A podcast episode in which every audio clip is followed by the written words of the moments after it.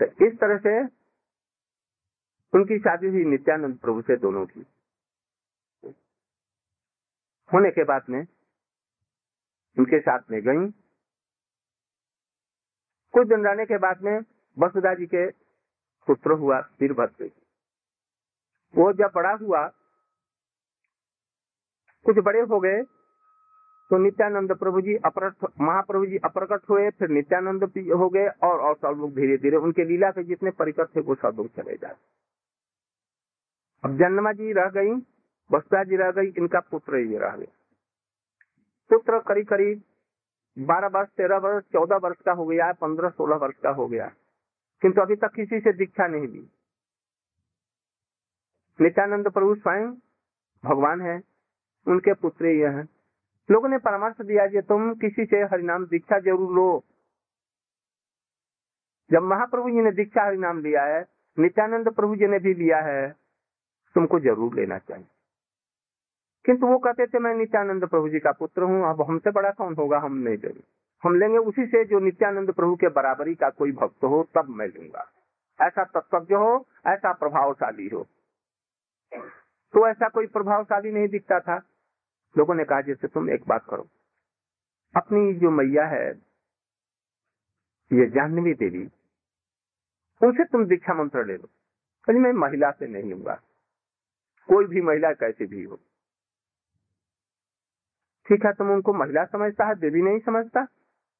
अरे, वो अनंग मंजरी की अवतार है, वो रेवती जी की अवतार है, तुम नहीं समझता? कहा भाई, जो कुछ भी हो, मैं महिला से नहीं लूँगा हमारी मैया है। एक दिन की बात है कि एक दिन वो अंदर महल में बाथरूम में गई। महिलाएँ ऐसे होती हैं बंगाल की कि अपने कपड़ों को छोड़ करके कुछ साफी या गमछा होता है। एक गमछा ऊपर, एक गमछा नीचे। दो गमछों का व्यवहार करती। है हम लोग भी दो गमछों का ही व्यवहार करते हैं। हुँ? तो एक गमछा नीचे उन्होंने दे दिया। बाई चांस वो दूसरा गमछा मिला नहीं। उसी से अपना नित्य क्रिया किया और होने के बाद में वो कुएँ पर आई। कुएँ से पानी खींच रही है स्नान करने के लिए। और ऊपर वाला कपड़ा नहीं है नीचे वाला तो है। और इतने में सोलह वर्ष का वो लड़का हो गया है, वीरभद्र। उसको कोई एक खास ज़रूरत हुई मैया से। जानवा देवी। तो वो अंदर महल में आ गया। कुएँ के पास में, अरे मैया मैया, तू कहाँ है? मैया कहाँ है? कहते हुए जब कुएँ के पास आया तो लड़का तो है, बड़ा हो गया है। उसे भी लज्जा है। उनके बस्तक्षल इत्यादि खाली हैं। ऊपर से केवल नीचे से ये पहनी है। नीचे वाला, ऊपर वाला तो कोई कपड़ा है नहीं। इसलिए बड़ी लज्जित हुई। लज्जित अब क्या करें? आधा बाल्टी आधी दूर तक आई है कुएँ में। अब दोनों हाथ से अभी खेच रही हैं। इतने में दो हाथ और निकले, चार हाथ हो गए। दो हाथों से इधर में ढक लिया और दो हाथों से खींचने लगे। देखते ही एकदम दंडक प्रणाम हो गए भाई ये तो सचमुच में ये तो स्त्री महिला तो है नहीं। ये तो चतुर्भुज है। ये तो ये सचमुच में लोग कहते हैं, ये बारूणी देवी की हैं। रेवती जी हैं। रेवती जी की भी ऐसी शक्ति थी। बलदेव जी कभी कभी द्वारका में चतुर्भुज भी हो सकते हैं। उनकी पत्नी भी हो सकती है। ये तो सत्ता लक्ष्मी जी है। सलाम किया। फिर निकल कर चले आए। फिर जब उन्होंने स्नान स्नान किया तो उनके पास में आकर के बोले, जी, आज ही आपको हमको दीक्षा देनी पड़ेगी। तब उन्होंने अनुग्रह करके उनको दीक्षा, हरिनाम और दीक्षा दिया। ये जहानमा जी का चरित्र है। उस समय वैष्णव समाज में जब नित्यानंद प्रभु महाप्रभु जी नहीं रहे तो उस समय में बंगाल और ब्रज और उधर में जगन्नाथपुरी, तीन जगह तो हम वैष्णव के क्षेत्र हम लोगों के हैं, गौड़ीय वैष्णव के। सब लोग इनको अपना श्रेष्ठ व्यक्ति मानते वैष्णव जगत की सम्राट उनके बिना आदेश का कोई पत्ता भी नहीं हिल सकता था उस समय। जिसको जो कहती थी, वो शिष्य के रूप में इनके आदेश का पालन करता था। यहाँ तक कि एक व्यक्ति था, बहुत सुंदर पाठक और अपने को बहुत भक्त समझता था, बहुत त्यागी बैरागी था। उसका नाम था रूप कविराज। एक दिन वो प्रवचन कर रहा था, और ये हाथ में माला लेकर के हरे कृष्ण हरे कृष्ण कर रही, आँख बंद करके सुन रही। उसने कहा कि यदि भागवत की कथा हो उस समय माला करना और हरिनाम करना, आँख बंद करके ये अपराध है। ऐसा नहीं होना चाहिए। वो ये नहीं समझा कि हमसे लाखों गुण ऊपर हैं, ईश्वरी हैं, नहीं समझा। उनको शासन करने की चेष्टा की। और भी दो ऐसी बातें हुई जो रूप गोस्वामी के सिद्धांत को उलाट करके दूसरी तरफ़ में देखना चाहा। उनके सिद्धांत से ठीक नहीं हमारा सिद्धांत ठीक उन्होंने आदेश दिया उसकी और बातों को देख करके ये वैष्णव समाज से इसका बहिष्कार होना चाहिए। मैं घोषणा करती हूँ कि ये वैष्णव समाज में नहीं, ये अति बाढ़ी है। अति बाढ़ी मैंने? धर्मराज में बहुत। अपने को बड़ा समझता है कि इनको है नीचा बस सुनते ही वैष्णव समाज से उसका बहिष्कार कर दिया गया। उसको अब कोई पूछता नहीं था। ऐसे प्रतिभाशाली थी। जिस समय में नरोत्तम ठाकुर जी का नाम सुना होगा आप लोगों ने। उनके कीर्तन पदावलिया है।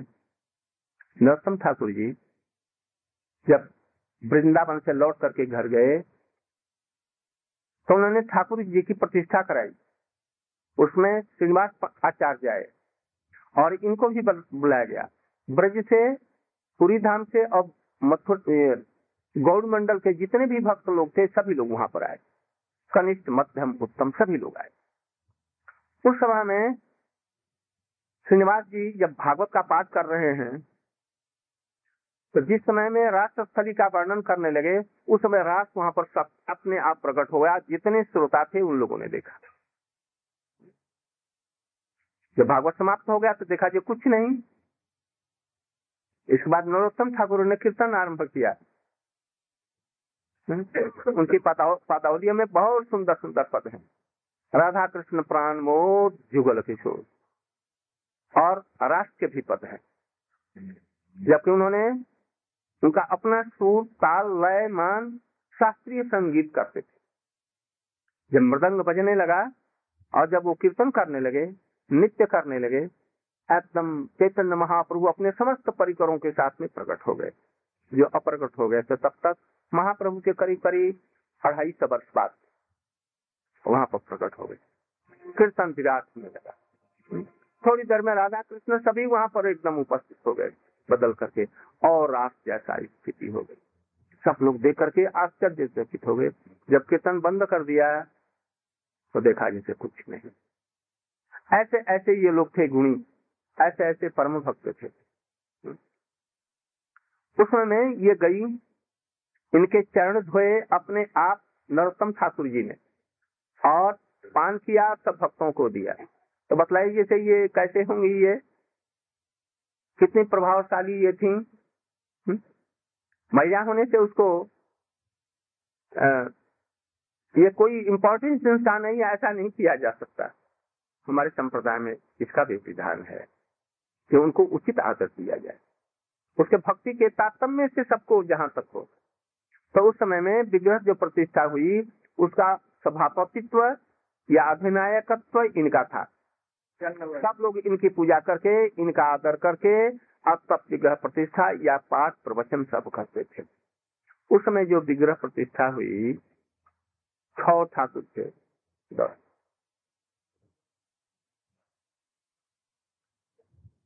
राधा कृष्ण की।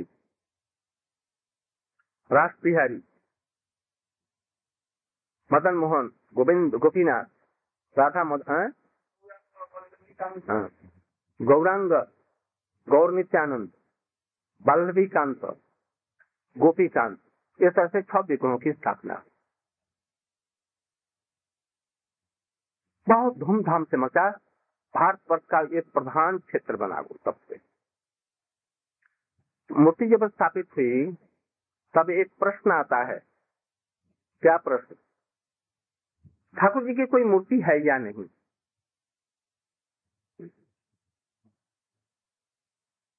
ठाकुर जी की मूर्ति माननी चाहिए या नहीं? उसे क्या होता है? आइडोलेट्री जिसको कहते हैं, आइडल पूजा। भूत पूजा। मुसलमान लोग कहते हैं भूत पूजा। और कोई कहते हैं? मूर्ति पूजा। बेकार की चीज़ है। जिसको मोहम्मद गोरी ने तोड़ दिया जिसकी सब लोग पूजा कर इसको ये भगवान उस पत्थर को मानते हैं? भारतवर्ष के सनातनी हिंदू के अतिरिक्त भगवान की मूर्ति को लोग नहीं मानते। विशेष करके दो जातियाँ नहीं मानती। ईसाई धर्म वाले और दूसरा मुसलमान लोग नहीं मानते। आजकल इन्हीं की संख्या अधिक हम लोग अभी जगत में, विश्व में हम लोग अल्पसंख्यक वाले हिंदू रह गए। और इसमें से भी कटता जा रहा बौद्ध निकल रहे हैं। नीचे जाति वाले शेड्यूल कास्ट वाले धीरे धीरे निकल रहे हैं। राजनैतिक आर्य वाले, ये लोग निकल रहे हैं। यहाँ तक कि बंगाल में जो रामकृष्ण मिशन वाले हैं, वो लोग भी अपने को अब हिंदू नहीं कहना चाहते हैं। उनको कुछ लाभ के लिए, स्वार्थ के लिए वो लोग भी चाहते हैं कि हम अल्पसंख्यक बनाए तो हमको कुछ सुविधाएँ मिले। अब ये धीरे धीरे इन लोगों में भी विभाग अब सब राजनीतिक लीडर लोग करा रहे हैं। तो हाँ, हाँ। उन लोगों का कहना यह है भगवान की मूर्ति नहीं होनी चाहिए। कोई आकार नहीं उनका है। किंतु हमारे सनातन धर्म में हम हिंदुओं के लिए ये मूर्ति पूजा एक रीढ़ के समान है। जैसे शरीर में ये रीढ़ होती है प्राचीन काल से अब तक चलती आ रही है। अभी तक लोग कुछ कर नहीं सके। संख्या कुछ कमी है, किंतु मानने वाले की कमी नहीं हो रही। हम्म। अभी भी वैसे ही चल रही है। इसलिए बहुत से लोग बौखला जाते हैं। हम्म। और इस पर हम साधारण रूप में एक शास्त्रीय विचार कर रहे हैं और लौकिक युक्तियों का भी विचार कर रहे हैं। उन लोगों का ये कहना है, जिसकी मूर्ति मानी जाती है यदि भगवान की मूर्ति मान ली जाए तो वो सर्वव्यापी नहीं हो सकते। समझ रहे हैं? यह सर्वव्यापी है, उसका कोई आकार नहीं हो सकता है। वो एक ही जगह में रहेगा, सर्वव्यापी नहीं हो सकता है। इसलिए यदि भगवान का आकार माना जाता है तो उसको सर्वव्यापी नहीं माना जा सकता। किंतु शास्त्रों में और साधारण रूप में ये बात प्रचलित है और सत्य है कि भगवान सर्वत्र है, सर्वव्यापी। तो ये मेल नहीं खाता है, परस्पर सिद्धांत विरोध है। दूसरी बात, जिस चीज़ का आकार होता है, उसको सुख और दुख सहना पड़ता है, और उसकी मृत्यु भी होती है, जन्म भी होना है, जितने भी आकार तो यदि भगवान का आकार माना जाता है तो उनकी जन्म मृत्यु मानना पड़ेगा, और उनको सुख दुख होता है, दोनों, ये दोनों मानना पड़ेगा। किंतु ब्रह्म जो है, अल्लाह खुदा है, भगवान है, इनको यदि माना जाता है आकार है तो तो उनका भी जन्म और मृत्यु मानना पड़ेगा। किंतु उनका जन्म मृत्यु नहीं माना जाता। उनको सुख दुख से वो अतीत है अमांग मनुष्य गोचर है, इसलिए उनका रूप नहीं होना चाहिए। ये उनकी प्रधान दो युक्तियाँ है। अब हम लोग थोड़ा सा संक्षेप में विचार करें।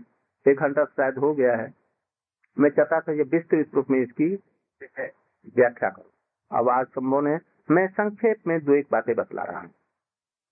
पहली बात तो कुरान में एक एक वाक्य है। God created man after his own image क्या मतलब? God created man after his own image जैसी उनकी मूर्ति है इमेज है, उसी के समान ही मनुष्य को बनाया। यदि यह बात ठीक है तो अल्लाह, उनका, गॉड का भी रूप है और ऐसा ही है। पहली बात तो ये। ईसाई लोगों को या तो उस वाक्य को निकाल करके फेंक देना चाहिए। हमें तो कहा जाएगा कि बाइबल में इनका विश्वास नहीं है। दूसरी बात, मुसलमानों का कुरान ग्रंथ है।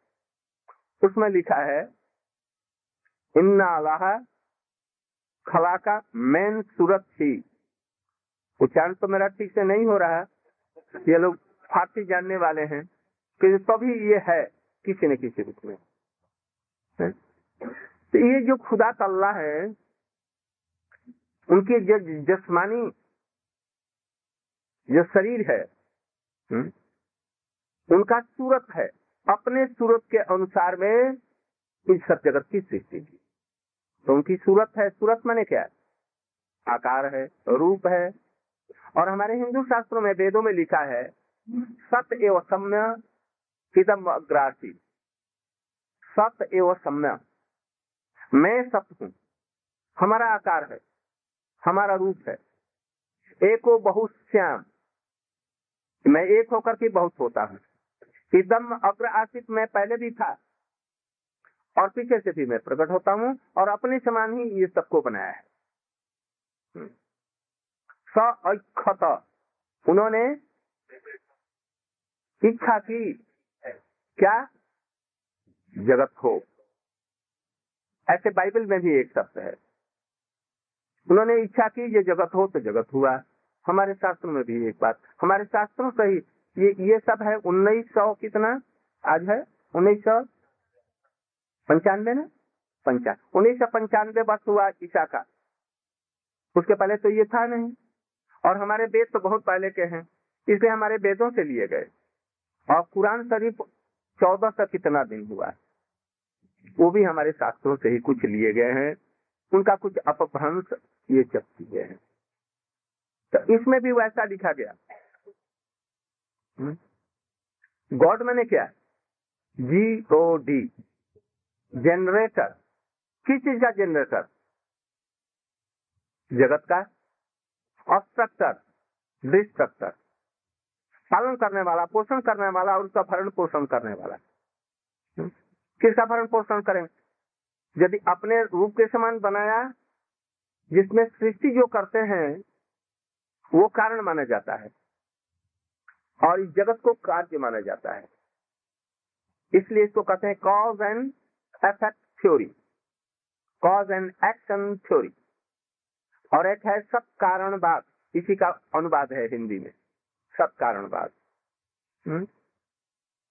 ये दार्शनिक शब्द है। इस पर जब विचार करते हैं, कारण में जो चीज़ है, वही कार्य में दिखाई पड़ता है। अन्यथा जो कारण में नहीं है, वो कार्य में नहीं हो सकता। आम के बीज में जो है, वही अंकुरित होकर के उसी से आम ही का फल होगा, वृक्ष होगा उसे बबुल नहीं हो सकता है, इमली नहीं हो सकती, ना सरसों का पौधा है, उसे आम नहीं हो जाएगा, हुँ?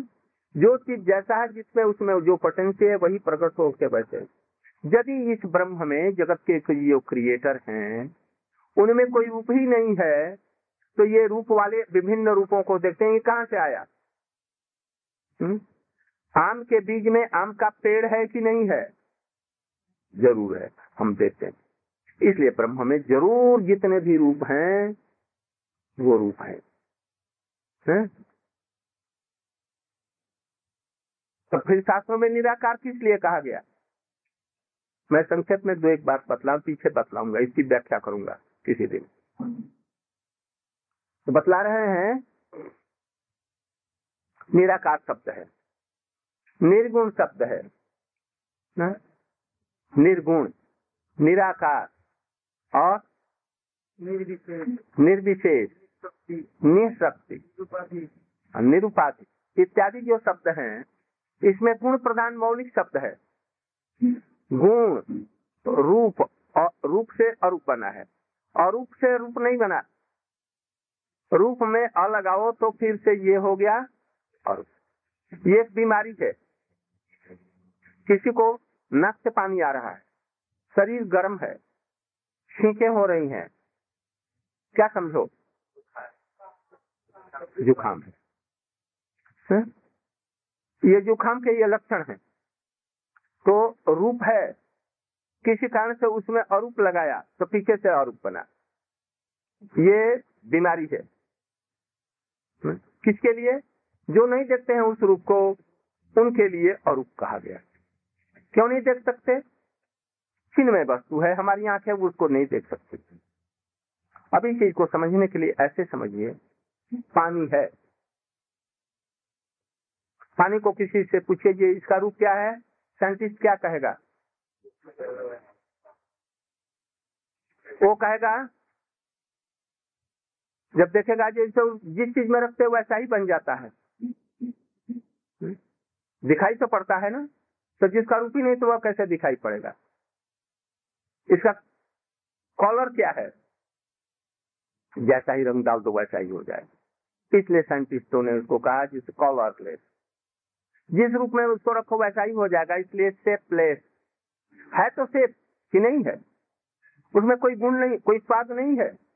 पानी में ज़रूर अपना स्वाद है। तो अभी कोई चीज़ मिला दिया जाता है तो ऐसा मालूम होता है जैसे ये नमकीन पानी है, ये मीठा पानी है, ये ऐसा पानी है, ऐसा।